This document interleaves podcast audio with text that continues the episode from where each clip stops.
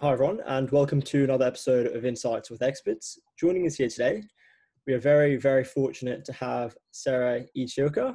Now, Sarah, in addition to being the founder of D- D- Desire Lines, she has spent, um, you know, many years in her life immersed into the fields of urban planning, architecture, environmentalism, and so on. And I think I'm not going to spoil too much into some of the experiences she, she's had in the past I think that's really something we can explore here. Um, so Sarah, just to start off with, how is everything? How is everything in Singapore? And uh, yeah. Oh, thanks so much for asking. Um, we're in a in a pretty good place here right now, um, relative to the global pandemic. Obviously, everyone.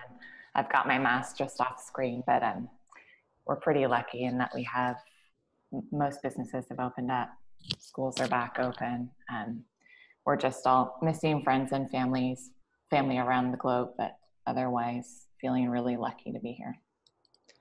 That's great. That's great. Um, and yeah, so, so I said I didn't want to spoil too much about some of the experiences you've had and so on, because I think that's what the first question that we, we, we will actually ask you is. Essentially, what we just want to start off this interview, interview with is just an overview of your journey. I mean, what made you want to go into urban planning, into architecture, into doing all these things? I mean, was this a field that you've always had your eyes on or did you i guess you know, fall into it at a certain point in time? Well i think one of our characteristics as human beings is we always look for story and we always look for straight lines where maybe they didn't exist but if i were to try to draw a narrative straight line um, i'd say i've always been interested in cities um, or at least since my strongest memory of, of a sparking interest in urbanism was in grade six when my wonderful geography teacher, Mrs. James, um, entered our whole class into something that's called the Future Cities project. And I think for all of us, it was a huge revelation. It's a long time ago now, but it was a huge revelation to think that there was actually a profession of people who that was that was their passion. That was their purpose was designing better cities. And i my friend and i won second place so we didn't quite dominate but it was a, I think it, it gave an appetite for that field. But at the same time i've also always been really interested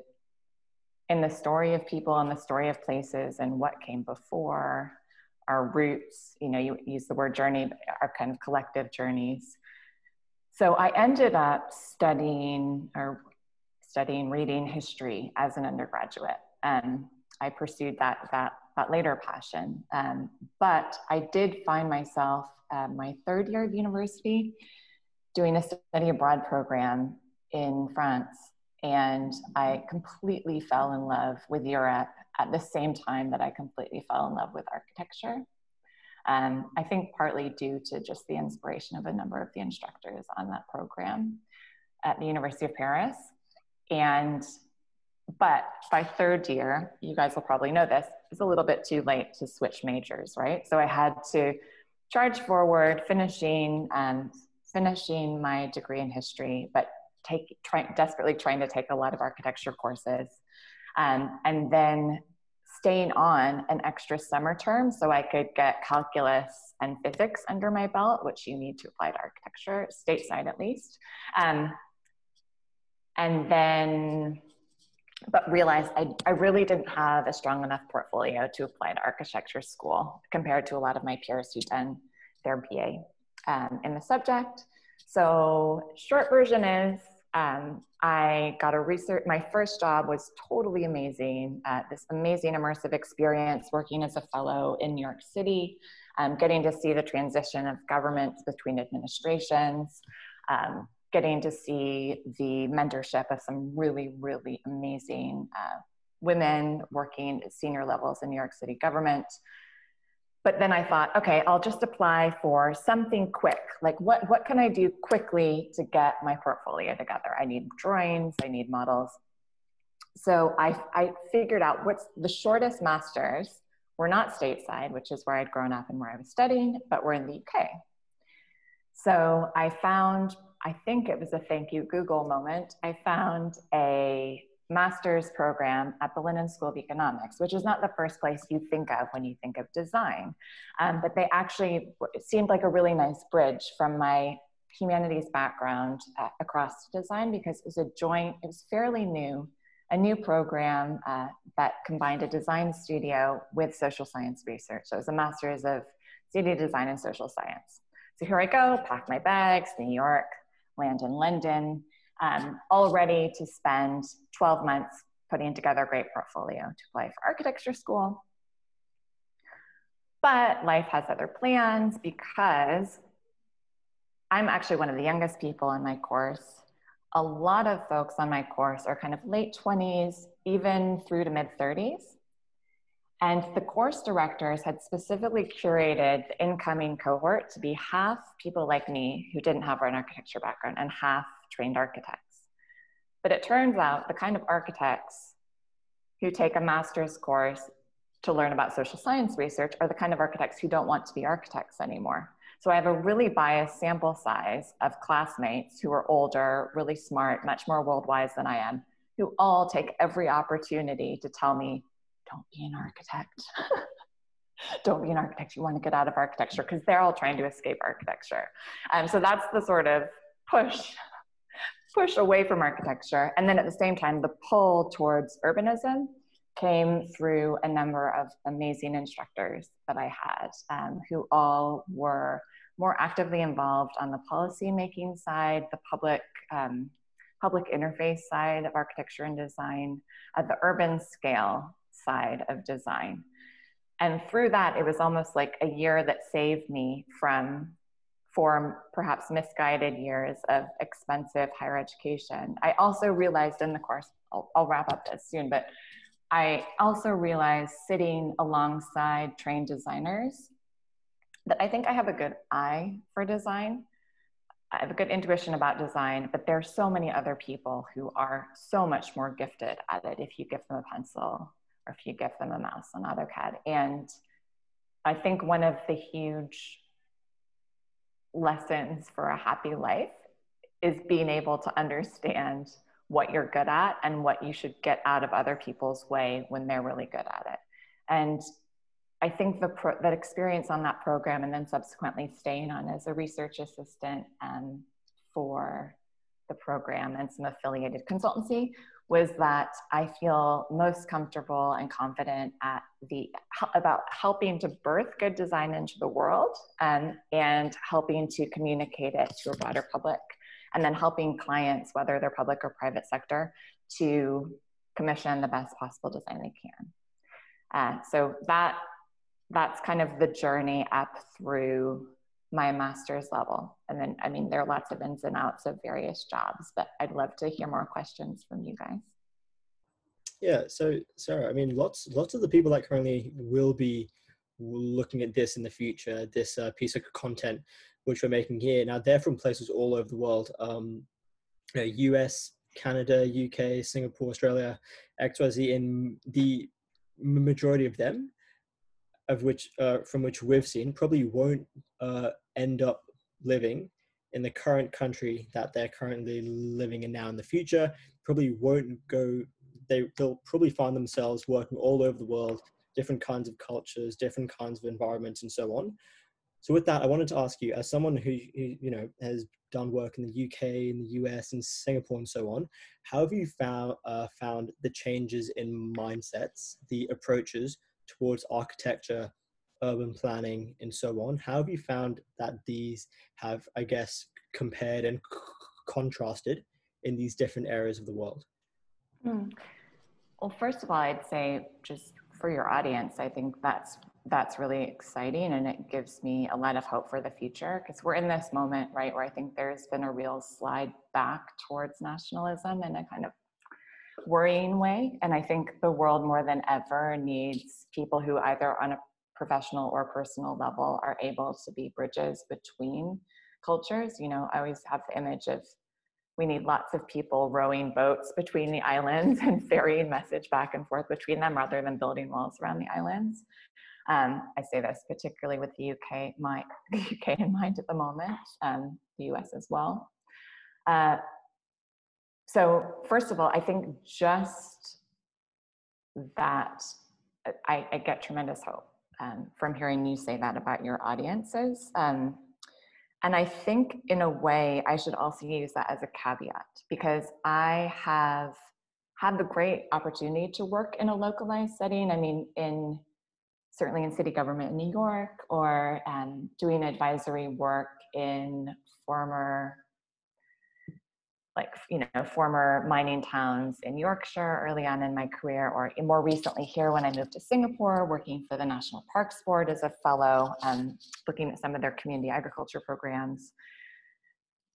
But I would say that generally my frame of reference tends to be largely professionals like me who are really interested in creating connections between national cultures and also across disciplinary boundaries. Because I think that's another thing, right? We need as many people as possible who aren't looking to defend their particular turf, but are actually looking to build connections across disciplines. So I think I'm slightly biased um, in terms of saying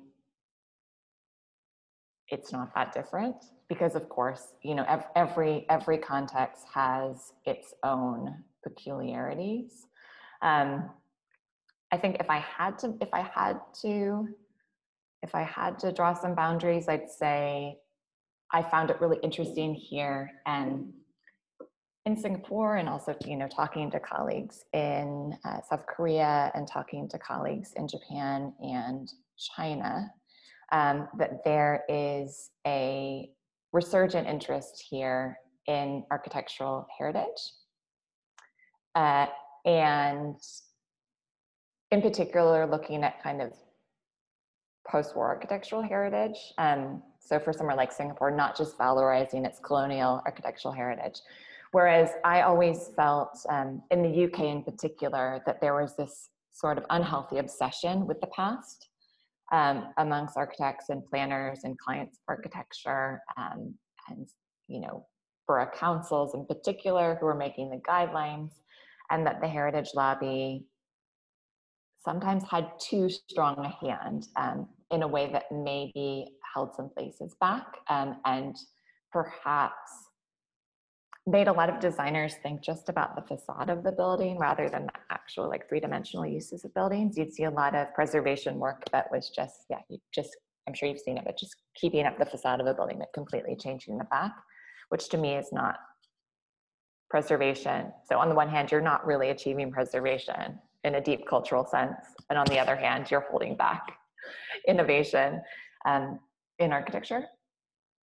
Whereas here, I've kind of, you know, found myself further along the other end of the spectrum, being like, no, don't, you know, like, don't, don't knock that down. It's amazing, you know, it's amazing. Um, so from moving from a oh, come on, bring in the bulldozers to now more of a like, no, let's wait, let's see, let's see if we can use that adaptively.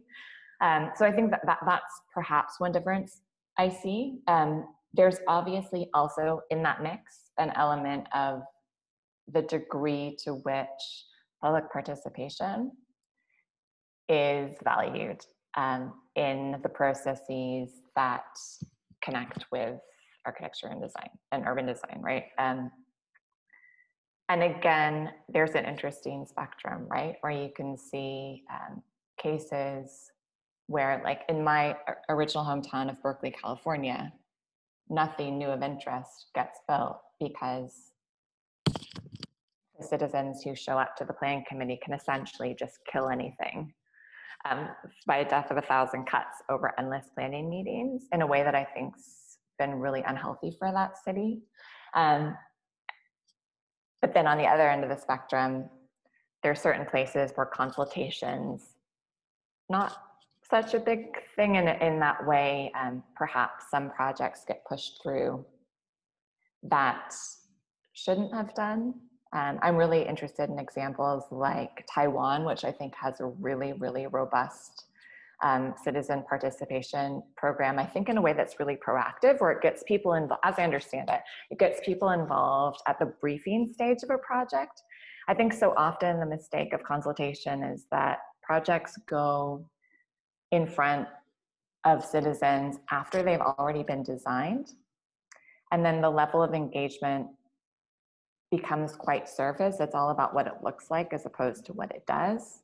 Um, whereas citizens are usually the best experts in like what their what their neighborhood needs, but not necessarily um, in kind of choosing aesthetics by committee. Um, so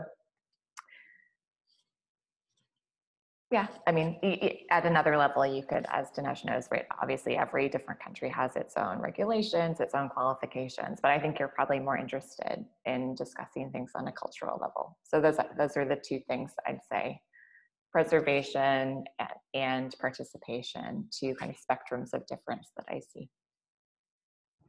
Oh wow! And I think you know, I think yeah, one thing we can establish is that even from that first answer that you gave is you know you've been in a variety of places. Probably worked with a variety of people. You've probably you know you could probably look at things on a multiple level of you know organizations from nation states to individual corporations and so on. So with all of this potential experience i then wanted to ask you do you have one project you know one experience one specific you know maybe person you worked with or so on uh, that really stands out above everything else? And if mm. so why?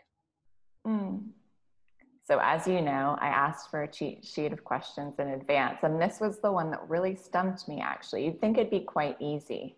Um, or, or, maybe i am in a really privileged position that I've just had so many enjoyable, stimulating experiences in work um, that it's hard to pick. But actually, flipping the question a little bit, I um,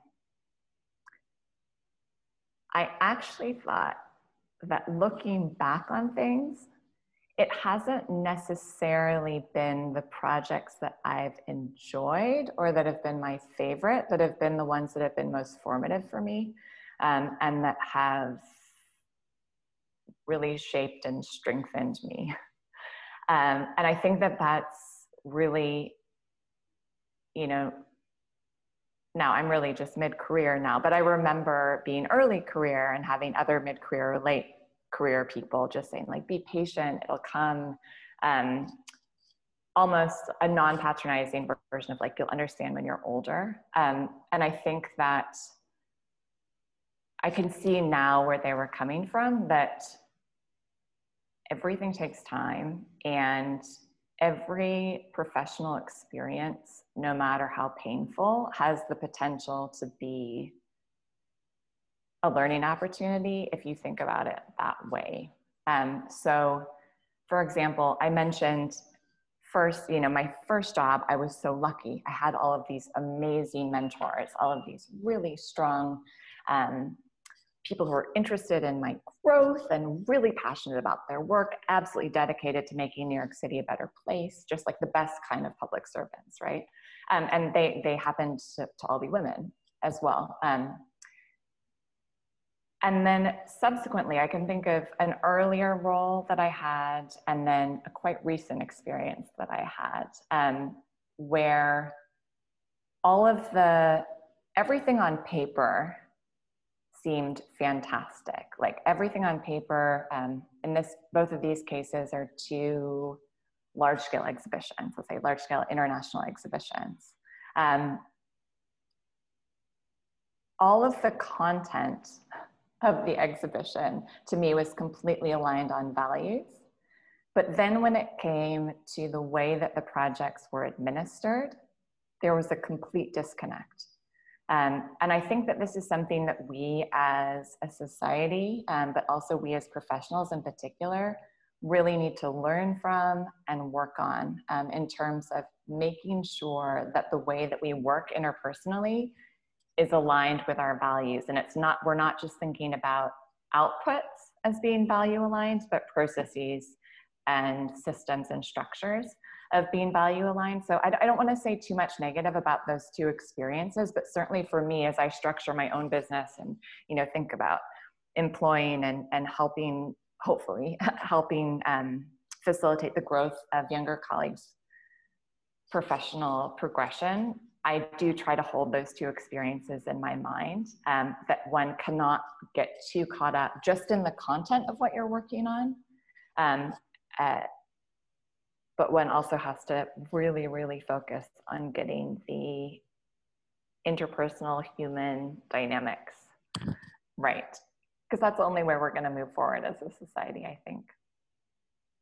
So, if I'm not wrong, are you? So, are we like talking about here trying to get a value that's spoken about, perhaps like in an a- a- exhibition or something like that, and we and what we're really looking at is trying to turn it into an actual into the action that you can see when you interact with other people when something is taken from i guess theory to like ground level work is like is that what we're talking about? Absolutely. Totally happy to clarify right because i realize i'm being quite coy. I'm i'm describing a situation i know in depth in my head but i don't want to throw anyone under a bus. But basically it's say if the content of the project professes to be one thing mm-hmm. um, which is in this case very very socially progressive but the manner in which that content is meant to be delivered is incredibly regressive, hierarchical, etc. It's very, very hard to create, nothing's pure, right? But it's very, very hard to feel, when you're part of that team, to feel satisfied and fulfilled and motivated. Um, and I think that I, I understand that that's true across a lot of industries, right? Where we're all trying to work for something that when it reaches the rest of the world, it looks perfect and wonderful. Um, but the sausage making process behind that, um, because it involves human biology, human chemistry, you know, decades of generations of social conditioning, et cetera, you know, that I think when I was younger, I might have said, hearing myself, I would have thought that's so touchy feely, like that's so unrealistic. But actually, I think that we're not going to get, we're not going to get where we need to get on all of the things that um, that, as you'll you'll know, need rapid transformation unless we do the work on ourselves and we do the work on our relationships with others. And for those of us who are full time professionals, you know we have relationships with our family and friends but if you think about time spent throughout the day that you know the majority of our interactions are with our colleagues so we really need to do the work on those relationships too. And this goes for people i think at all you know at all stages of progression. But obviously there's more um, people in power have the greatest responsibility um, for taking charge of that and making making others comfortable making others included helping others to make their best contributions etc yeah so why i really like that answer is because it actually leads in very nicely into the final question i'd like to ask you. And really what that revolves around is really taking i guess what we talk about and translating it into action. I think one thing i've mm. seen lots of in university and schools are specifically students talking about environmentalism, how, you know, what's going to happen in the future, the fact that we only have nine, eight months left apparently until we can't reverse what's happening. And all this stuff needs to be you know, spoken about 100%. percent mm-hmm. But I think one thing that is really lacking with that is the actual action that we're going to see. I think mm. what we're seeing now is a lack of actual steps, processes, tools that students can have, that young people can have to actually make that change. So mm. this leads on to the last question I'd like to ask you, which is really all about how are we going to move into a future where you know we can incorporate environmentalism, sustainable planning into architecture, and so on. And really, I think one more thing I want to add on to this is, you know, in I think one of the last interviews that we had with Dr. Hossein Rezaei, he talks about amazing. Hossein is fantastic. He's one of my favorite people. Yeah, and he talked about fusion engineering, which is oh. essentially demystifying the trade-off between the cost of a project and the overall quality at the end of the day. So mm. with that, I wanted to ask, do you think we can take that model and translate it not just with cost and the, you know, what it looks like, but the cost and the environmentalism of mm. the actual piece of work, of the actual piece of architecture at the end of the day? Mm. Mm. Yeah. Before I answer, yeah, before I answer that, oh, I'm so happy thinking about Hossein Rezaei. He's just such a force for good. Um, I just wanted to respond to the beginning of your your question or the statement at the beginning of your question, which is I have been um, as many others of my generation and generations older, I've been absolutely blown away by the effectiveness, the organized effectiveness of the younger generations in putting these topics in the public domain, making sure that they are never far from the headlines. Um, you know, forcing people like, you know, the great and the good at Davos, uh, the great and the good at the UN to grapple with these um, these very real topics. But what we need to see now, as you very rightly pointed out, is given that all of these younger people have essentially they, they've through their fearlessness and their clarity of vision have opened this space um, for those who are in power to act. I want to see I think who was it? One of one of the climate activists saying like, I don't want your hope, I want your action. Um, I think we need to move past the phase of getting the like prickly tingles of feeling inspired by by the youth, and then actually delivering on their demands. Um, so part of that will go back to the question around participation, right? Who's involved in making decisions? Who is um, who is valued? There, you know, there are several lawsuits currently underway in terms of, you know, looking at the rights of future generations. Are these compromised by current actions? That that time factor, as Roman Krznaric and many others, um, what, what, he calls long-time activists. Um, argue that our systems need to adapt to take rising generations, future generations into account on kind of legal terms. Um, so I see some inspiration in that front. Um, in terms of the, your more to the heart of your question, um, as I understand it, I think first of all we need to move away from a. We need to relook at our metrics essentially. Because I think right now, when we talk about costs, as Kate Raworth and so many other, you know, visionary economists whose work I'm so excited to see is now becoming fairly mainstream, they show that so many of our measures of performance, whether it's, you know, like, you know, stocks returns to shareholders or GDP, completely exclude so many really important things like citizen health, the number, you know, like one of my favorites is GDP includes the number of guns sold. You know, is that a measure? If, if you sell more guns and your GDP rises because of that, does that mean that your society is better off? No. Um, so I think when we're evaluating costs, we need to look at costs on a different scale, you know, scale across time. And we also need to look um, inside and around the metrics, right? So I think you'd, you'd asked in specific about how we balance uh, the environment and our growing population and how professionals um, involved in urban planning or policy should address that. Is it a trade-off?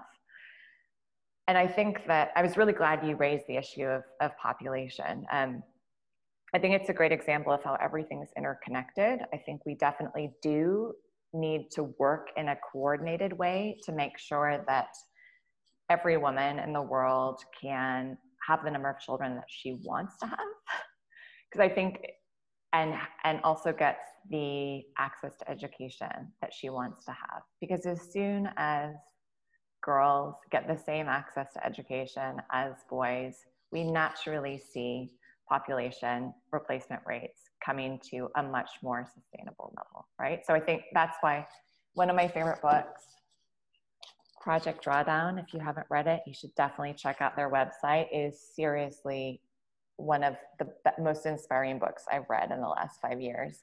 Um, they rank educating girls as number six in terms of like fully quantified climate solutions. So it's not, you know, it's up there with wind turbines and reducing food waste, etc. Um, but I think additionally, when we think about, I think population can often be a red herring that people use when they don't actually want to engage with bigger questions about inequality, for example. Like if you look at if you look at um, if you look at contributions to historic emissions that have gotten us to this perilous place we are right now, um, it's distributed, you know, the, the burden the burden borne by the wealthy countries is just so much higher, right? And but it's the people in the wealthy countries who are often pointing fingers at other countries saying population's a problem. Um, these same countries are also, with some exceptions, right? Germany was really amazing a couple years ago, um, but you know they are creating laws that keep people from coming to find a better place where their daughters can get better educations and then populations might stabilize you know? Um, so everything's connected. And also even within the wealthy countries if you look at the distribution of emissions and just using emissions as one proxy right? But we can look at all any other number of environmental and social indicators. I mean the top 1% are disproportionately responsible for those emissions. So again, if we just if we were able to have some sense of reasonable, reasonable rebalancing of global wealth and global consumption, you know, population would become much, much less of an issue. But given the urgency of where we are right now, we need to deal with both things, right?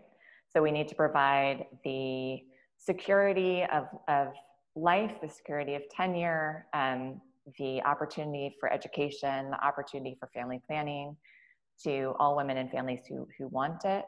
Um, and at the same time, we in the, I mean, including all of us on the call, you know, those of us who are in the wealthy world and those who are perhaps amongst the wealthiest within the wealthy world, um, to take a long, hard look at how our societies are currently structured and think like should i be calling my my senator and saying actually like i don't want a tax cut. Please no more tax cuts you know? Um, although that's not how we're, what we're socially hardwired to do uh, or not not socially hardwired but um, that wouldn't be the first instinct of a lot of people. So i think i think with so many of these issues it comes back to why i think I'm so excited about hearing when you think about your peer group or your audience for this, that they are people who are going to travel between cultures. Um, I hope that may also be really involved in brokering conversations across disciplines because it's those kind of thinkers who are going to be best equipped to grapple with these wicked problems that have so many different facets to them and hopefully able to forge um, forge solutions that put the people on the ground, um, you know, that really benefit from the knowledge of people on the ground, as well as the knowledge of those who are able to bridge between the different grounds, so to speak. Yeah, so that's all. I just have um one really quick question actually. I know you said before how um you should always stick to your strengths um, as an architect and leave what um, leave what you're not good at to someone else who's good at it. But um, as your time um, at the as the director of architecture in the UK, um, what was one of your most important um, tips you can give to an architecture student who's looking to get employed or get an internship at a um, firm somewhere? Mm.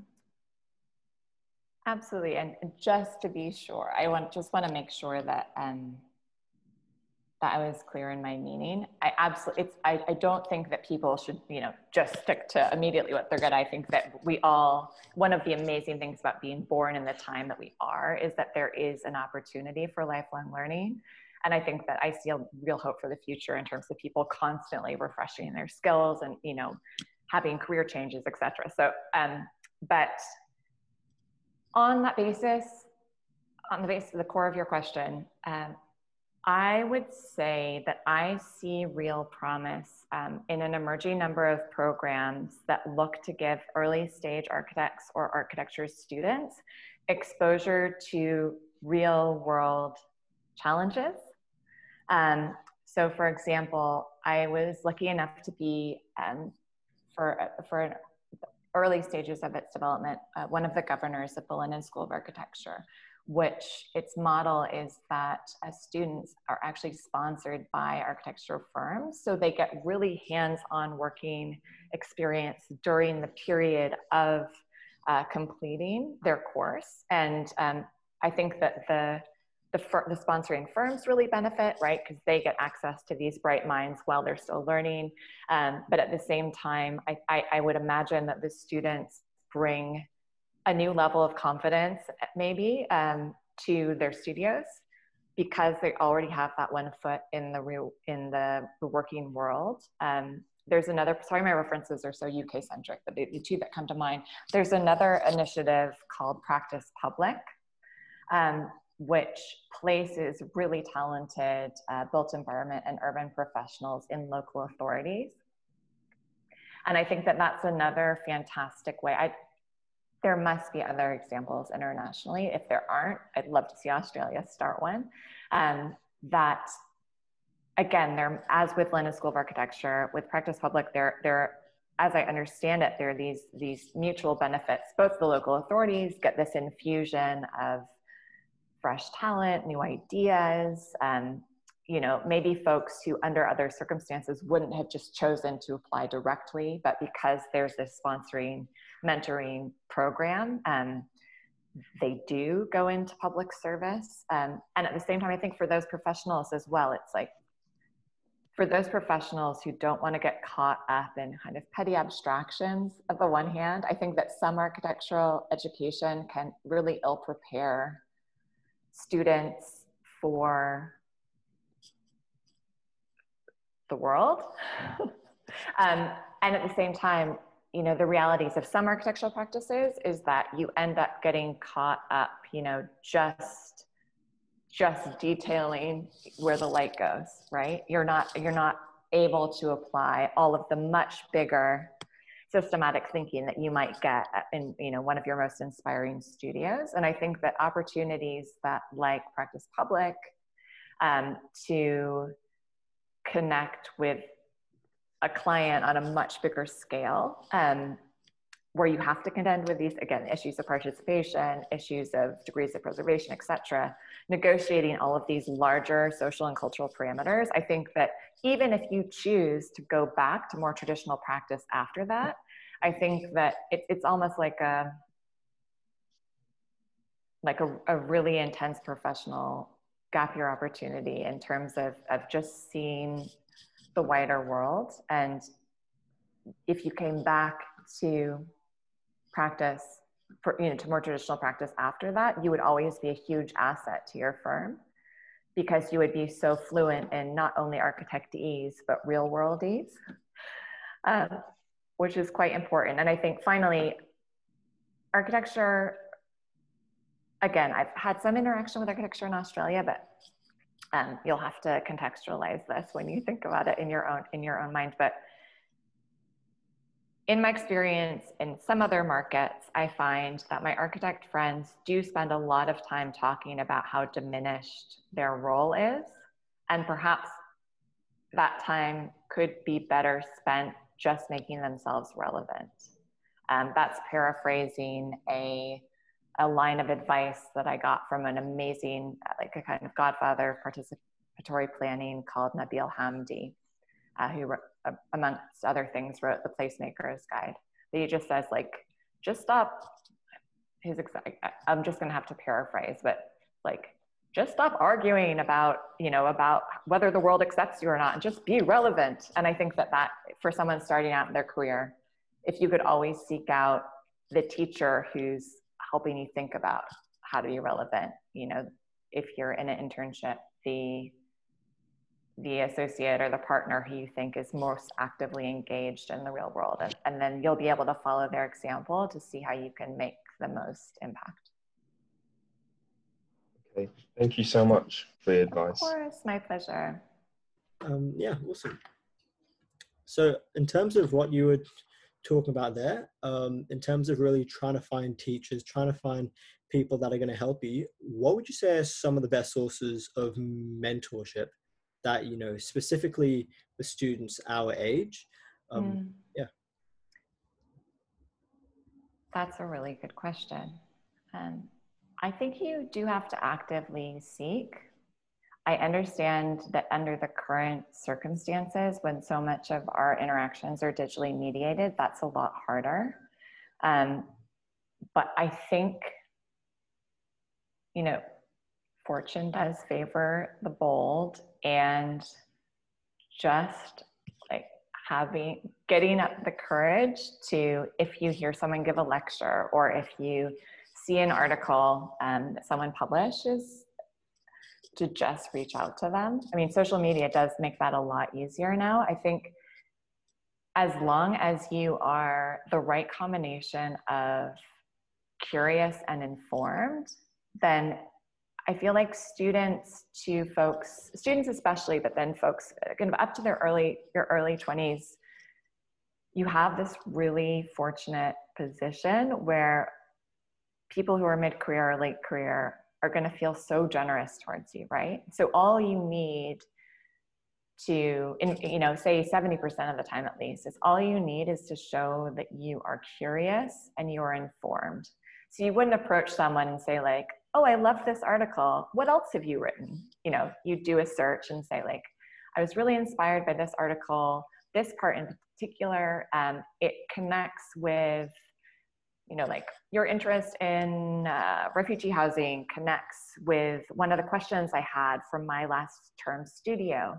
Um, would you have, and then you always have to be really specific and make it as easy as possible for them to say yes. So, like, you know, is there any chance that sometime in the next two months I could set up a 20 minute Zoom call with you and share this part of my portfolio and get your feedback on it? You know, it's so it's not like I loved your article. What else have you have you written? Or I loved your article. Could we get coffee sometimes? It's like you're really specific, you're well informed, you're curious, and you're offering the potential that they might learn something from you too, right? So I think that being able to forge those connections, even if it takes you out of your comfort zone, um, it's a lot more likely to be authentic if it's driven by a particular interest that you have and, and spurred by something in particular that you see the potential mentor having put out in the world. If it's an article, if it's a TED talk, if, if it's a post they've put on their Instagram, whatever. Um, and also, you're always at your best advantage if you're doing that before you really need anything from them, right? You don't, ideally, you don't want to approach someone like, I loved your TED talk. Will you give me a job? That's a lot, that makes it a lot easier for them to say no. It's like, I loved your TED talk and, you know, at, at the six minute mark, like that image you used was absolutely amazing. I'm trying to think about how I can improve my use of visuals in my presentations. Like, would you have sometime in the next two months? Would you have 20 minutes for a Zoom call if I set it up for me to share what I'm working on and ask you a few questions? So I think being courageous, being targeted, and doing it at a time before you are in a position of like needing, which in any personal or professional context can always add a, a different element that's maybe not what you'd be looking for. Mm-hmm. So we've we've established like you know for some time now what we can gain from being a mentee. How about in terms of being a mentor? Like what what can you gain from just you know you know taking an hour of your time every week out to help someone less experienced than you are? So if I could use an analogy from um, I'm really interested as a side like a side interest in impact investing and philanthropy. And studies have shown that if you spend $100 given charitably to someone else or another organization who you know needs it versus spending that $100 on yourself, like to buy a new wallet or to buy a fancy lunch, you get way more of a dopamine hit from the charitable giving and it lasts for longer. So, in a purely like utilitarian sense, it's actually like the better choice to give than to keep it for yourself. And I think you could probably use that analogy with time or knowledge as well. Like, it's actually incredibly, incredibly rewarding to share your time and to share your knowledge with someone who really actively wants it um, and can benefit from it than just like hogging it to yourself. Oh, you know, an hour of my time, I can write, you know, maybe like 200 more words I'm happy with on an article or something, or like I can review three PowerPoint decks. But then an hour, if I'm sharing it with someone else who would be really excited to spend that time is just so much more energizing and rewarding. And I think uh, most mentors will also well, all, all mentors will at some point, knowingly or not, have been mentees. So I'm sure there's an aspect of paying it forward, paying it back. And other than that, I think, you know, we're all expected to, you know, in, in the wealthy world at least, we're, we're all expected to be living for a longer period of time, for working for a longer period of time. So I think that it's um, it's really important for everyone to not become too fixated on thinking of ourselves as being a certain age or a certain career you know at a certain seniority because like hey if i decide i want to retrain as a boat maker when i'm 50 i will become an immediate novice right? And i will need mentors and i will benefit from mentors. And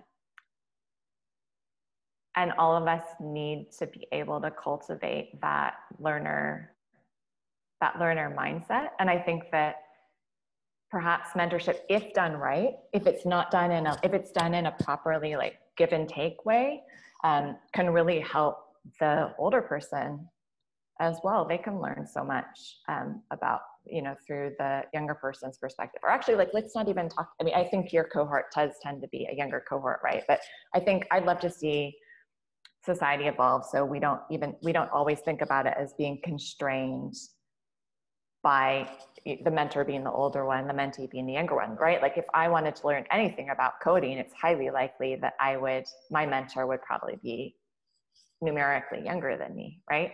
Um, so i think the more that we can build a culture that it creates opportunities for us to share with each other and learn from each other like that would help me feel much more optimistic about our trajectory.